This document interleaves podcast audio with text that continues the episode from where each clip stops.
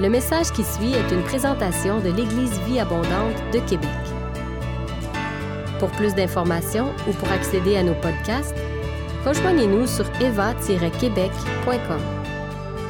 Bonne écoute!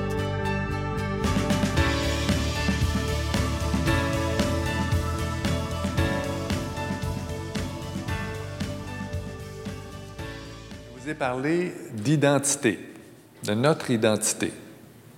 J'ai déjà donné 2 messages, un qui disait « Le Saint-Esprit est en nous » et ça fait une différence. Et l'autre, on est des fils et des filles bien-aimés de Dieu. Et ça, c'est une découverte qui change la vie de beaucoup de gens. Alors, je ne sais pas, à partir de ces 2 messages-là ou simplement dans votre cheminement, est-ce qu'il y a des gens ici qui peuvent dire « Moi, je sais qui je suis ». Il y a quelques personnes qui lèvent la main. Vous savez qui vous êtes, vous savez peut-être quel est votre appel, votre mission, vous savez qu'est-ce que le Seigneur attend de vous, vous avez une bonne idée de votre place dans le corps de Christ. Amen. Dites « Merci Seigneur de m'avoir montré qui je suis ». Mais il y en a d'autres qui n'ont pas levé la main.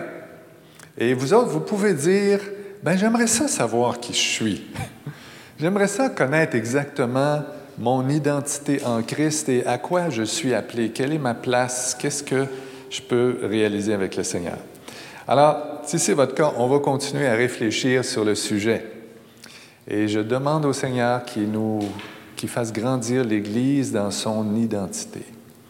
Seigneur, je te prie de nous accorder ton Saint-Esprit aujourd'hui. Je te prie que la parole puisse nous instruire et que ces réalités-là se déposent au fond de notre cœur, afin qu'on soit des disciples affermis et des ouvriers efficaces. Au nom de Jésus.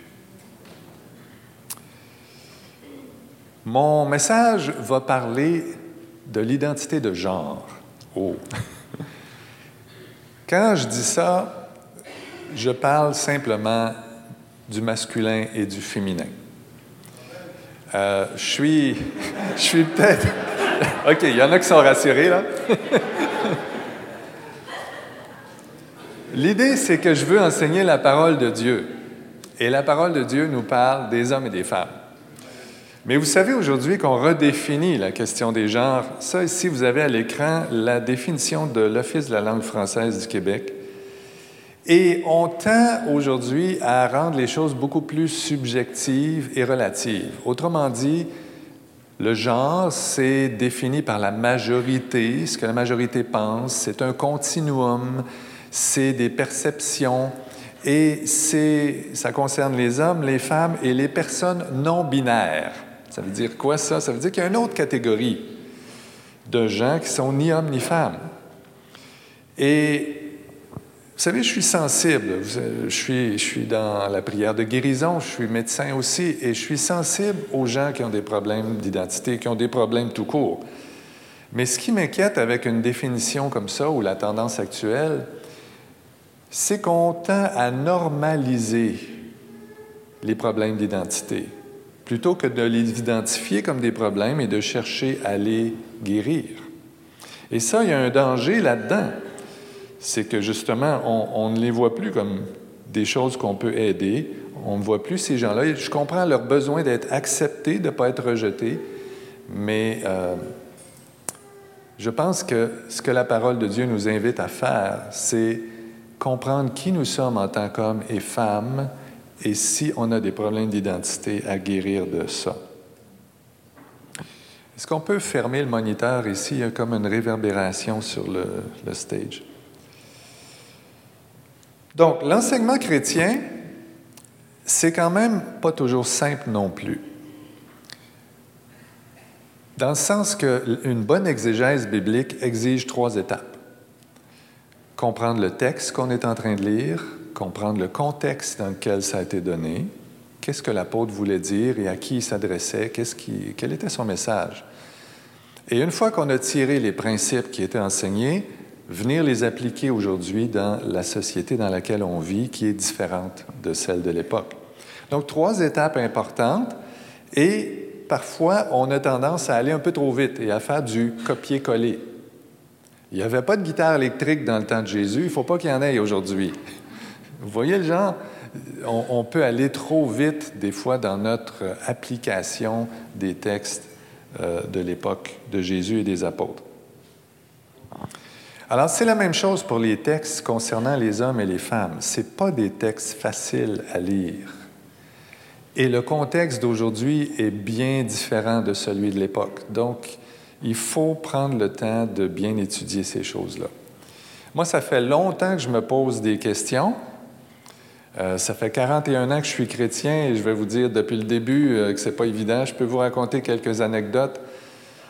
Une, c'est qu'au début, on fréquentait une église des frères et il y a des femmes qui portent un voile. On n'était pas obligé d'en porter, mais étant donné que certaines en portaient, moi, ça me mettait mal à l'aise d'inviter mes confrères, mes consœurs de travail ou mes amis. Je ne savais pas comment leur expliquer ces choses-là. Une autre chose que j'ai vécue, à un moment donné, on était deux psychologues et moi à discuter par courriel des textes de la Genèse, Genèse 1 et 2, les relations hommes-femmes, ainsi de suite. Et tout à coup, au beau milieu de la discussion, la femme a fait un genre de crise qu'on n'avait vraiment pas vu venir. Et j'ai vu que c'était un sujet très, très sensible. Également, on a vécu quelque chose chez les baptistes. On a été un bout de temps chez les baptistes. Et on avait une bonne amie dont le père était un théologien qui enseignait à une faculté de théologie. Et c'était un gars qui m'avait déjà enseigné. Je le connaissais, un gars très sérieux, très traditionnel. Et il était maintenant dans le camp, ce qu'on appelle des égalitaristes, c'est-à-dire que l'homme et la femme sont égales, il n'y a pas de soumission d'un à l'autre, on est soumis les uns aux autres, et ainsi de suite. Et ça m'avait interpellé pourquoi ce gars-là interprète les textes bibliques comme ça. Donc, je me suis mis à lire plus de livres. Et malheureusement, dans les livres, je ne trouvais pas d'explication solide aux textes bibliques.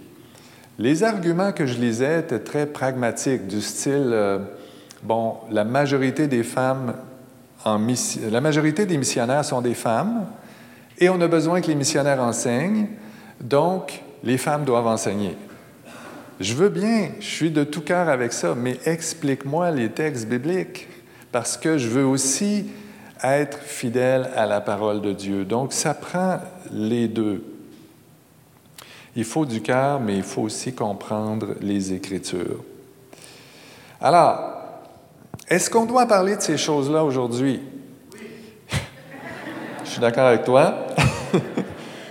Je pense que oui, on doit en parler. Ça prend du courage. Il faut avoir fait une étude à fond. Et j'ai eu l'occasion de le faire. D'abord, c'était sur mon cœur depuis des années. Vous savez que j'ai eu un ministère pendant une dizaine d'années à parcourir le Québec pour enseigner la sexualité aux jeunes, aux couples, ainsi de suite. Et je m'étais dit, un jour, il faut vraiment que j'aille en profondeur dans les textes bibliques. Puis j'ai eu l'occasion, Benoît Terrien, notre pasteur principal, m'a demandé de préparer un cours pour enseigner la sexualité dans le parcours de disciples qu'on va avoir bientôt en ligne cet automne, Dieu voulant. Et donc, ça fait 2 ans que j'étudie à fond ces textes-là. Donc, ce que je vous donne aujourd'hui, c'est un survol, quelques idées qui sont tirées de ce cours-là, que vous pourrez lire plus en détail en ligne pour ceux qui veulent s'y lancer. Mon document est assez gros, 195 pages. Je ne sais pas si on va faire un résumé ou pas, mais il y a vraiment tout là-dedans. Sans plus tarder, on se lance dans le texte que j'ai trouvé le plus difficile de la Bible. Il me bloque moins aujourd'hui, après l'avoir étudié, mais c'est un texte quand même vraiment pas facile. 1 Timothée 2, 11, 14. « Que la femme apprenne dans le silence, en toute soumission. » Entre parenthèses, c'est des mots grecs, on va se servir d'un d'eux aujourd'hui. Et c'est la version d'Arby, qui est une version plus proche du grec. En toute soumission, mais je ne permets pas à la femme d'enseigner ni d'user d'autorité sur l'homme. Mais elle doit demeurer dans le silence, car Adam a été formé le premier, et puis Ève, et Adam n'a pas été trompé, mais la femme, ayant été trompée, est tombée dans la transgression. Voyez le genre de texte qu'on a à lire, là. Pas facile. Vraiment pas. Il faut commencer par comprendre le contexte. On voit aussi des arguments qui sont liés à la création là-dedans et d'autres qui sont liés au péché. Le contexte, si on regarde l'ensemble de la deuxième épître à Timothée, on se rend compte que Timothée, d'abord, était le superviseur des églises entourant Éphèse et qu'il y avait là des hérésies. Paul parle de plein d'hérésies dans sa lettre. Il y a des choses qui l'inquiétaient. On connaît assez bien le contexte historique à Éphèse. Dans les Actes des Apôtres, vous savez qu'il y a un temple qui est à la déesse Diane ou Artémis. Et pour eux, les Grecs, le monde avait été créé par une mère Dieu qui avait enfanté le monde. La virginité était un idéal et la femme était supérieure à l'homme. Et ces enseignements-là étaient dans la tête des gens et restaient dans la tête des gens qui se convertissaient et étaient même enseignés dans les églises maison. Et Paul, il trouvait que ça allait contre les Écritures et il voulait faire cesser ces hérésies-là. Ce qui appuie ça dans notre texte, c'est le mot « authenteo » grec, que j'ai mis en rouge, qui est traduit par « user d'autorité ». Il ne permet pas à la femme d'user d'autorité, de « authenteo » l'homme. On a des bons outils informatiques aujourd'hui. On est capable de mettre dans un ordinateur tous les textes qu'on a de l'époque, les textes grecs, que ce soit des tragédies grecques, des poèmes, des pièces de théâtre, des textes politiques, juridiques. On met tout ça, puis on étudie le sens des mots. Et ça nous permet de comprendre les mots beaucoup mieux, surtout quand c'est des mots qui ne sont pas utilisés souvent dans la Bible. On ne peut pas les comparer aux autres passages. Et on a vu comme ça que le mot « authenteo », c'est un mot qui est toujours utilisé négativement. Ça veut dire écraser, dominer, même tuer dans beaucoup de situations. Donc, on parle ici d'une mauvaise autorité, d'une autorité qui cherche à écraser l'homme pour prendre sa place. OK? On ne parle pas d'une autorité, d'un bon leadership, là. Et c'est ça que Paul voulait bloquer. D'ailleurs, si on regarde le contexte plus large de l'ensemble des lettres de Paul, on se rend bien compte que Paul n'est pas contre les femmes. Dans la lettre de Romains, par exemple, Romains 16, Paul a comme collaborateur des gens comme Junias, qui est une femme apôtre. Il y a Phobée, qui est une diaconesse à qui Paul disait « Donnez-lui de l'argent pour qu'elle puisse réaliser les choses qu'elle a à faire. Elle a rendu tellement de services à plein de gens, dont moi. » Et vous savez que c'était une révolution parce que le mot « diacre » n'existait même pas au féminin. Alors, il dit « Donnez de l'argent à Phobée, la diacre », mais le mot « diacre », encore là, on peut le savoir en regardant les textes qui existaient à l'époque, le mot « diacre », dans la culture romaine, c'était quelqu'un qui avait énormément d'autorité pour administrer les choses matérielles et apporter du secours, de l'aide, et même de l'aide spirituelle aux gens. Et c'est ça qu'était un diacre à l'époque. C'était des pasteurs qui s'occupaient autant de l'entraide physique que de l'entraide, l'encouragement spirituel.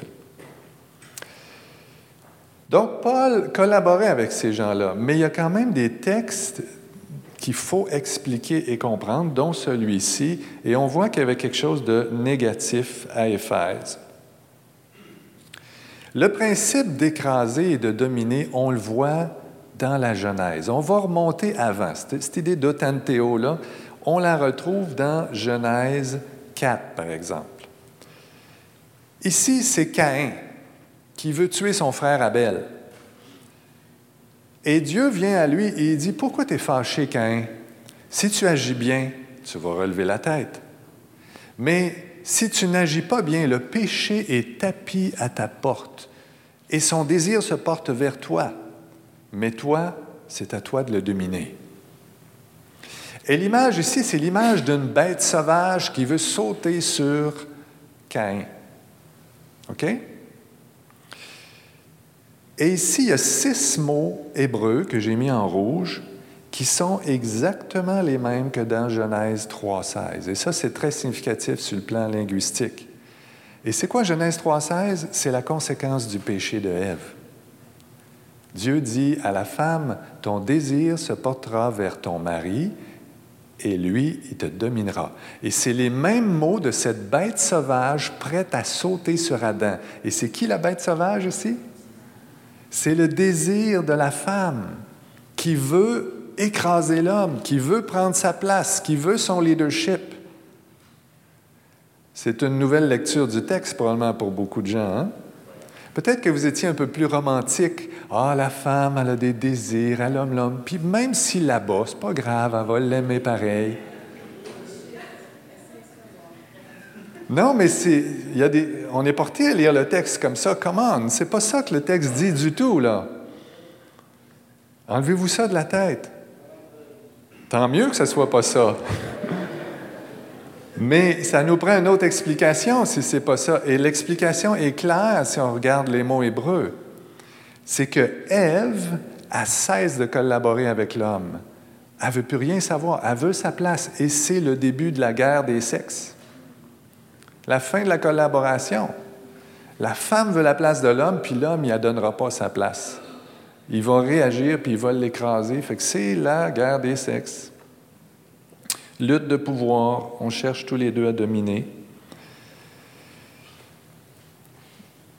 Alors, c'est important de comprendre ça, je pense, et pour encore mieux comprendre, on va retourner en arrière à quel était le plan parfait de Dieu au début. Genèse 1, versets 27-28. « Dieu crée les humains à son image, à sa ressemblance, hommes et femmes, il les crée, il les bénit, il leur dit « Soyez féconds ». « Multipliez-vous, remplissez la terre et soumettez-la. » Ça, c'est un chapitre qui met l'accent sur l'égalité, on pourrait dire. Ils ont la même valeur, la même mission, la même autorité et ils collaborent pour gérer la terre. C'est le plan de Dieu. Chapitre 2 n'est pas en contradiction, mais donne plus de détails. « Il n'est pas bon que l'homme soit seul, je vais lui faire une aide semblable à lui, qui va être son vis-à-vis. » Le mot « aide » ici, c'est le mot « ézer ». Et ce mot-là est souvent utilisé pour Dieu qui vient au secours des hommes. Alors, ce n'est pas une servante, là. OK? Encore là? Replacez les choses dans votre tête. Il y a des gens qui comprennent que une aide, c'est une servante. Non. Ézer, c'est une courageuse soldate qui vient à côté de toi pour te sortir du trouble. Ça se dit-tu, soldate? Alors, c'est vraiment une secoureuse. L'homme a besoin d'une compagne qui va être sa batailleuse à côté de lui.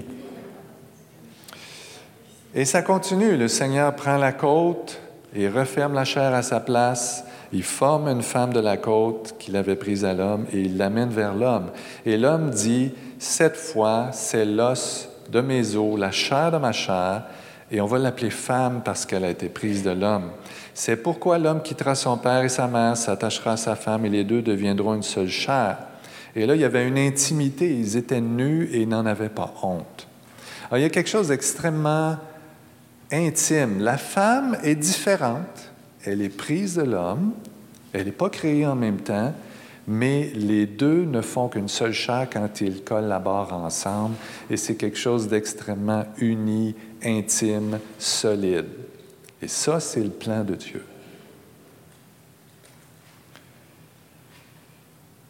Il y a quand même le leadership de l'homme qu'on peut voir au travers de ça. L'homme est créé en premier. C'est à l'homme que Dieu dit « Tu ne mangeras pas de l'arbre du bien du mal dans le jardin. » Et la femme est apportée comme une aide. Une aide, j'ai dit que ce n'est pas une servante, mais c'est quand même, elle est sous la mission de l'homme pour accomplir sa mission avec lui. D'où le mot soumission, hein? Sous la mission. Et ça, ça fait partie de la création. Le leadership de l'homme n'est pas issu du péché. Ce qui est issu du péché, c'est la mauvaise collaboration. C'est la guerre des sexes. Mais dans le plan initial de Dieu, il y a cette collaboration intime entre l'homme et la femme, où l'homme a quand même un leadership à exercer. Et ils sont appelés à collaborer, pas juste dans le mariage. Souvent, on lit ces textes-là comme étant le mariage, « Quittera son père, sa mère, s'attachera à sa femme ». C'est vrai que ça décrit le mariage, très bien. Mais ils sont appelés, rappelons-nous du chapitre 1, à dominer le monde et à gérer la terre ensemble. Donc, dans le milieu de travail, dans l'Église, l'homme et la femme sont appelés à se faire confiance et à collaborer. Mais qu'est-ce que le péché a fait? Il a détruit ça. Et il y a donc un besoin de rétablir cette communion-là, cette capacité de collaborer entre l'homme et la femme. Et ça, c'est ce que la rédemption vient faire quand Jésus-Christ vient. Jésus-Christ est venu réparer les dégâts. Il est venu parce que le péché avait détruit bien des choses et il veut reprendre ce que l'ennemi nous a volé. On voit une première discussion intéressante en Matthieu 19, quand les pharisiens viennent demander à Jésus « Est-ce qu'on peut divorcer pour n'importe quelle raison? » N'importe quoi. « J'aime pas le bout de nez de ma femme, elle fait mal des tosses. Bonjour. »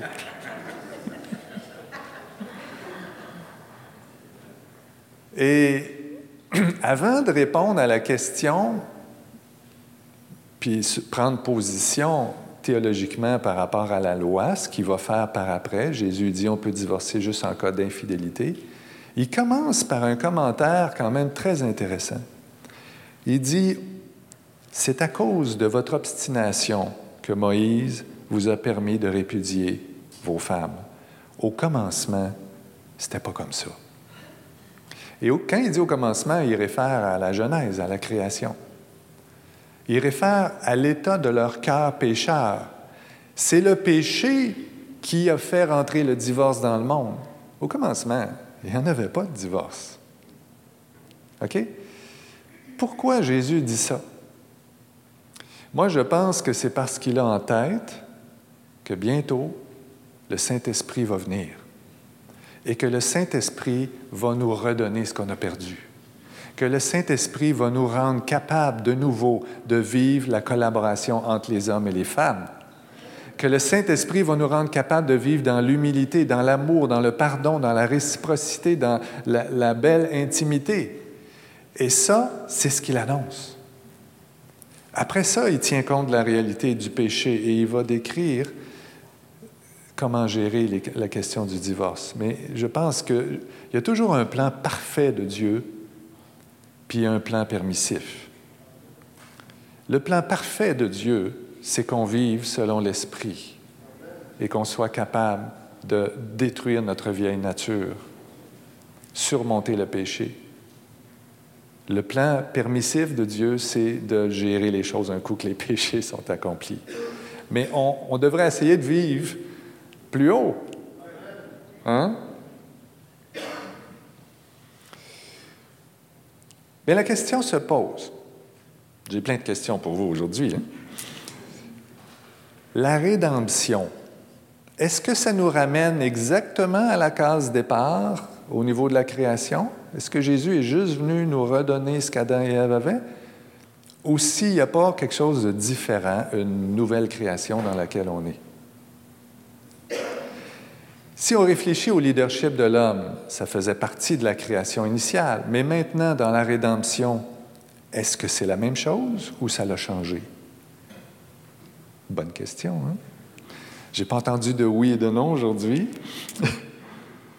à cette question. Alors, les apôtres ont réfléchi à ça. Je pense que 1 Corinthiens 11 répond à ce genre de choses-là. Dans ce chapitre-là, qui n'est pas facile non plus, Paul fait une espèce de tandem. Il passe d'arguments de la création vers des arguments de la rédemption, et puis il répond à ces questions-là. Il commence en comparant à la Trinité, verset 3. Il dit « Je veux que vous sachiez que Christ est le chef de tout homme, que l'homme est le chef de la femme, et que Dieu est le chef de Christ. » C'est trois choses qui vont être comparées ici. Et il y a une logique à comparer la Trinité à la relation homme-femme, parce qu'on est à l'image de Dieu. Et il nous montre que dans la Trinité, on voit que le Fils est soumis au Père. On voit ça constamment. Le Père est plus grand que moi, je fais la volonté du Père, ainsi de suite. Le Fils est soumis au Père. Mais pourtant, le Fils, il est Dieu. Il est égal à Dieu. Il est de la même nature que Dieu, il est sorti de Dieu, il a la même valeur que Dieu. Et c'est la même chose pour la relation homme-femme. L'homme et la femme ont la même valeur, la même nature, mais il y a une soumission de l'un à l'autre. Et cette soumission-là ne détruit pas du tout la grande valeur de la femme. Et c'est ça qu'il dit, l'homme est le chef de la femme. Il y a d'autres interprétations qui ont été tentées, mais justement, j'en discute en long et en large dans le document que j'ai composé.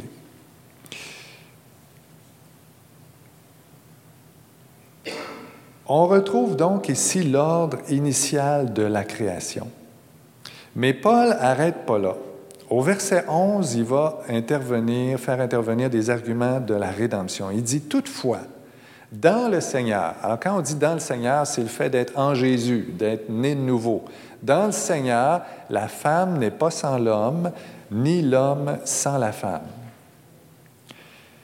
Qu'est-ce que ça veut dire? Ça veut dire qu'en Jésus, on a une union d'esprit. Vous avez sans doute lu ces fameux commandements les uns les autres. Aimez-vous les uns les autres. Supportez-vous les uns les autres. Pardonnez-vous les uns les autres. Et il y a même « soumettez-vous les uns aux autres ».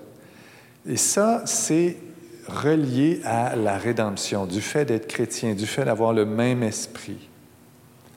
L'homme et la femme sont des frères, s'ils sont nés de nouveau, ils sont des frères en Christ, et ils vivent ces relations-là de réciprocité dans le corps du Seigneur. Okay? Je pense que Paul réfère à ça ici, et c'est donc un argument de la rédemption. Et pour compliquer les choses, il continue au verset d'après en disant « En effet, tout comme la femme a été tirée de l'homme, de même l'homme naît par la femme et tout vient de Dieu. » Il retourne aux arguments de la création. La femme tirée de l'homme, c'est l'histoire de la côte. Et le fait que l'homme naît de la femme, on l'observe tous les jours. Il y a des bébés mâles qui naissent des femmes et il y a des bébés filles qui naissent aussi. Et quand on y réfléchit, 50 % de notre bagage génétique vient de notre père, 50 % de notre mère. Et notre mère a une énorme influence sur nous au niveau de l'éducation. Elle garde le petit bébé garçon dans ses bras, elle l'éduque, ainsi de suite. Donc, l'homme n'est pas sans la femme, ni la femme sans l'homme. Vous êtes d'accord avec ça? On a une énorme influence l'un sur l'autre. Et chaque être humain porte en lui une partie de ce qui vient de sa mère et de son père. Vous allez me dire, mais là, es-tu en train de parler du continuum dans la définition des genres au début? D'une manière, oui. Il y a un certain continuum. Un homme qui est surtout masculin peut avoir de la douceur et des qualités féminines. Vous êtes d'accord avec moi? Une femme qui est surtout féminine, par définition, ou habituellement, on l'observe, peut avoir des qualités masculines et être courageuse, portée à foncer, et ainsi de suite. Ça, c'est un continuum observable. La seule chose, c'est qu'on n'a pas besoin de donner une nouvelle catégorie ou une nouvelle définition à ces gens-là qui sont plus des femmes plus masculines ou des hommes plus féminins. Ça reste des hommes et des femmes. Vous me suivez? Donc, C'est une réalité. L'homme n'est pas sans la femme, ni la femme sans l'homme. Et on connaît depuis des siècles ce qu'est le masculin et le féminin. Le masculin, on va le définir comme axé sur l'organisation, l'efficacité, la réflexion. Le féminin va s'occuper de l'organisme, la famille, les relations, la beauté. Le masculin est intrusif, conquérant. Le féminin est réceptif, accueil, tendresse. Comme je vous dis, ça ne veut pas dire qu'il ne peut pas y avoir un petit peu des deux dans chacun, mais on va définir les genres masculins et féminins comme ça. Et ça va amener que le père amène la protection, l'autonomie, l'identité, la socialisation, l'initiation. La mère va amener le sentiment d'exister, le bien-être, la confiance, les relations. Alors, on a des fonctions différentes. Un père n'est pas une mère, puis une mère n'est pas un père. Et on a deux manières d'être, le féminin et le masculin, qui s'équilibrent en nous. Vous connaissez peut-être le proverbe 31. La diapo n'est pas extraordinaire ici. C'est un écran que j'ai photographié lors d'une conférence, ça m'avait frappé. Ça parle du proverbe 31, la femme virtueuse. Et virtueux, en hébreu, c'est le mot « shayil ». Le mot « shayil », ça veut dire capable, forte, vaillante, courageuse, guerrière. OK? Ça veut dire qu'il y a des femmes virtueuses, c'est en réalité des femmes qui ont des qualités masculines, des courageuses, des fonceuses. Mais dans le proverbe 31, ces forces-là, elle les utilise pas pour écraser l'homme. Elle les utilise pour acheter un champ, pour nourrir sa famille, faire des vêtements. C'est une femme qui travaille, c'est une femme virtueuse. Alors, on voit la différence entre avoir une autorité, une bonne autorité, et une autorité destructrice. OK? Je reviens à 1 Corinthiens 11, tu peux rallumer. Donc, Paul tire à la fois des arguments de la création et de la rédemption, et il n'abandonne pas le principe du leadership, ni de la soumission de la femme, qui était présente dans la création, mais il nous dit qu'on n'est pas l'un sans l'autre. Et on doit comprendre à quel point l'homme n'est pas sans la femme, ni la femme sans l'homme. S'il y a une chose à retenir aujourd'hui, c'est ça. On est appelé à collaborer. Et c'est là que l'ennemi va attaquer, parce que lui, il veut la guerre des sexes. On est appelé à collaborer, mais Dieu va transformer ce concept-là du leadership de l'homme par la rédemption. Je pense que le leadership de l'homme et la soumission de la femme dans la rédemption, dans le corps de Christ, vont s'exercer différemment dans un esprit nouveau. On voit ça dans Éphésiens 5. Femmes, soyez soumises à vos maris, mais il est rajouté un élément de rédemption comme au Seigneur. La soumission était là à la création, mais Paul y joint comme au Seigneur. La même chose pour l'homme. Aimer sa femme, c'était ça un bon leadership qui était là à la création, prendre soin d'elle. Mais Paul rajoute, comme Christ a aimé l'Église. Il y a quelque chose de nouveau de rajouter. On ne retourne pas à la case départ. On est dans une hiérarchie créationnelle, mais dans l'esprit de la rédemption. Et donc, on va tremper, comme je disais au début, dans l'humilité, l'esprit de service, pas dans l'esprit de domination que le péché a amené. Jésus-Christ redonne ce que l'ennemi a volé, mais la réalité du péché est présente. On n'est plus au paradis et c'est par la puissance de l'esprit qu'on va aller contre notre nature pour récupérer le plan que Dieu avait. Et on va le récupérer d'une nouvelle manière. On est, hommes et femmes, des représentations différentes de la gloire de Dieu. Et ça va se manifester par le Saint-Esprit en nous qui va faire que notre identité féminine et notre identité masculine vont s'exprimer selon le plan de Dieu, avec force, et que chacun, on va faire de la place à l'autre en collaborant. L'homme ne peut pas exercer son leadership si la femme ne lui fait pas de place. Et la femme ne peut pas prendre de la puissance et elle aussi avoir un leadership si l'homme ne lui délègue pas des choses. Parce qu'on est appelé à collaborer, à gérer le monde ensemble, à prendre des décisions ensemble. Que ce soit dans la famille, dans l'Église, dans le milieu de travail, c'est important qu'on se consulte. C'est important qu'on ait les deux visions du monde, parce qu'on a une façon de penser différente, les hommes et les femmes. Comme je disais, on n'est pas axé vers la même chose. Le féminin et le masculin n'ont pas les mêmes priorités, la même façon de voir, la même façon d'aborder, de ressentir. On a besoin l'un de l'autre, de l'apport de l'autre. C'est pas juste de se tolérer, de s'honorer, mais c'est aussi de s'entraider, de s'écouter, de s'encourager. Et c'est à ça qu'on est appelé comme chrétiens, parce qu'on a quelque chose que les autres n'ont pas. On a la puissance de l'esprit en nous et la capacité de cesser notre guerre des sexes pour collaborer. On peut être un modèle pour le monde. Alors, revenons à 1 Timothée 2, le fameux texte du départ. Il y avait des enseignements à Éphèse de la part de femmes qui voulaient écraser les hommes. On appellerait ça des féministes radicales aujourd'hui.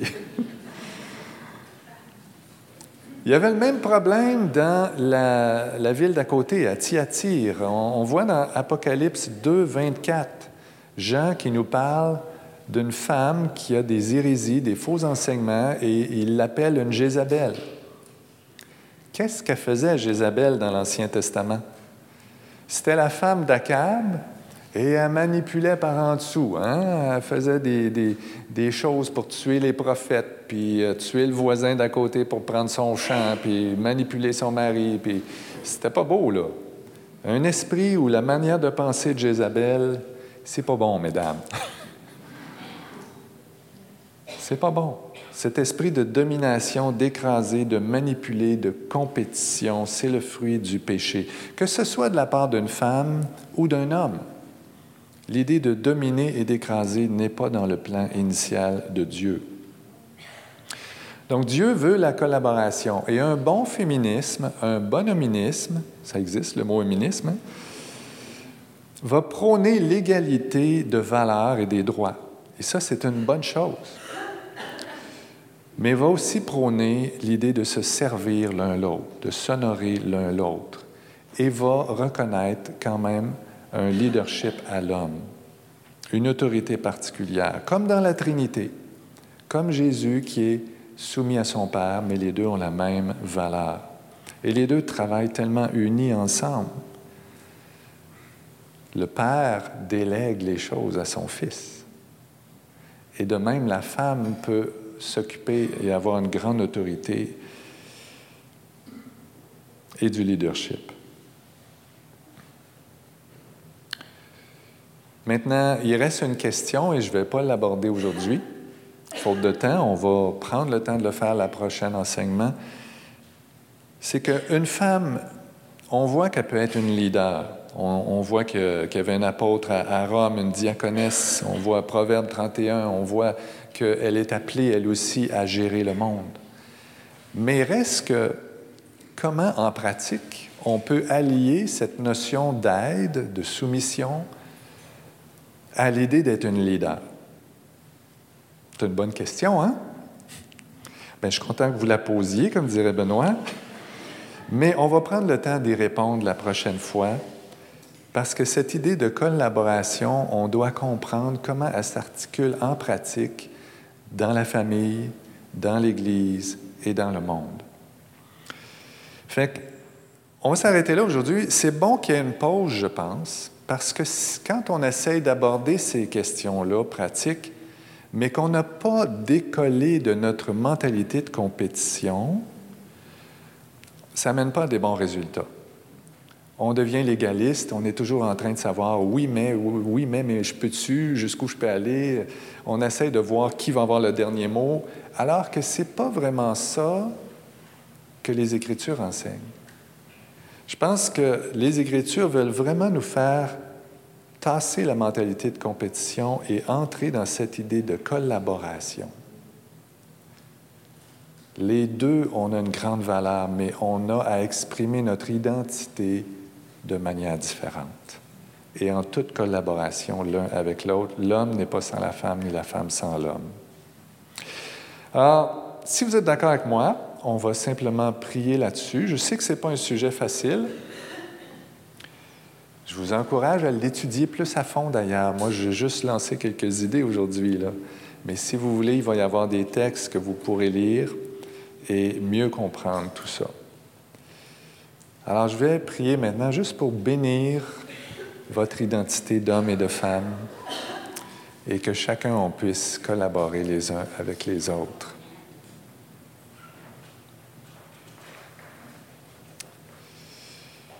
Alléluia. Seigneur, nous te remercions parce que tu veux qu'on sache qui on est. Et je te prie de nous révéler qui nous sommes en tant qu'hommes à tes yeux et en tant que femmes à tes yeux. Je te prie qu'on puisse rentrer dans une saine collaboration, homme-femme. Non pas en suivant les modèles du monde, mais en comprenant les Écritures. Et qu'on puisse vraiment être le reflet de la gloire de Dieu, l'image de Dieu. Une image qui montre aux hommes qui tu es. On te prie, Seigneur, que ton Saint-Esprit nous fasse entrer dans la pleine révélation des fils et des filles de Dieu. Toute la création attend la révélation des fils et des filles de Dieu. C'est écrit dans les Écritures. Et je te prie de révéler le féminin de Dieu, le masculin de Dieu au travers qui nous sommes. Et surtout la collaboration qu'il y a entre Dieu au travers la collaboration des hommes et des femmes dans l'Église. Père, je te prie que nous puissions comprendre sans avoir peur, sans nous sentir diminués. Je te prie de détruire des décennies de mauvaise compréhension de ces choses entourant l'homme et la femme dans l'Église ou dans nos cultures respectives d'où on vient. Pour ceux qui ont été rabaissés en tant que femmes, Père, je te prie de guérir leur cœur et qu'elles puissent vraiment sentir la grandeur de ce qu'elles sont appelées à être. Et pour les hommes qui sont mis de côté parfois et pas écoutés et dans notre société qui ne reconnaît pas toujours leur leadership, je te prie que les hommes puissent se lever et avoir un sain leadership, un bon leadership de protection, d'amour sur leurs enfants, leur famille, l'Église. Je te prie qu'ils réalisent leur valeur, leur capacité de mener et d'être suivis, d'être des influenceurs, des gens qu'on aime suivre.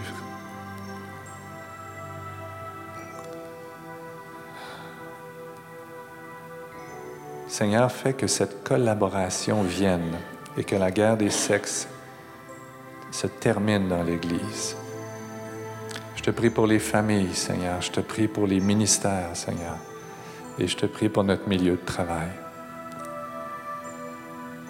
Au nom de Jésus. Amen.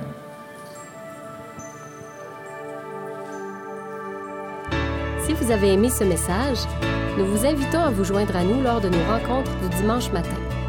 Vous trouverez l'horaire et l'emplacement de nos réunions sur notre site Internet eva-quebec.com. N'hésitez pas à communiquer avec nous et que Dieu vous bénisse.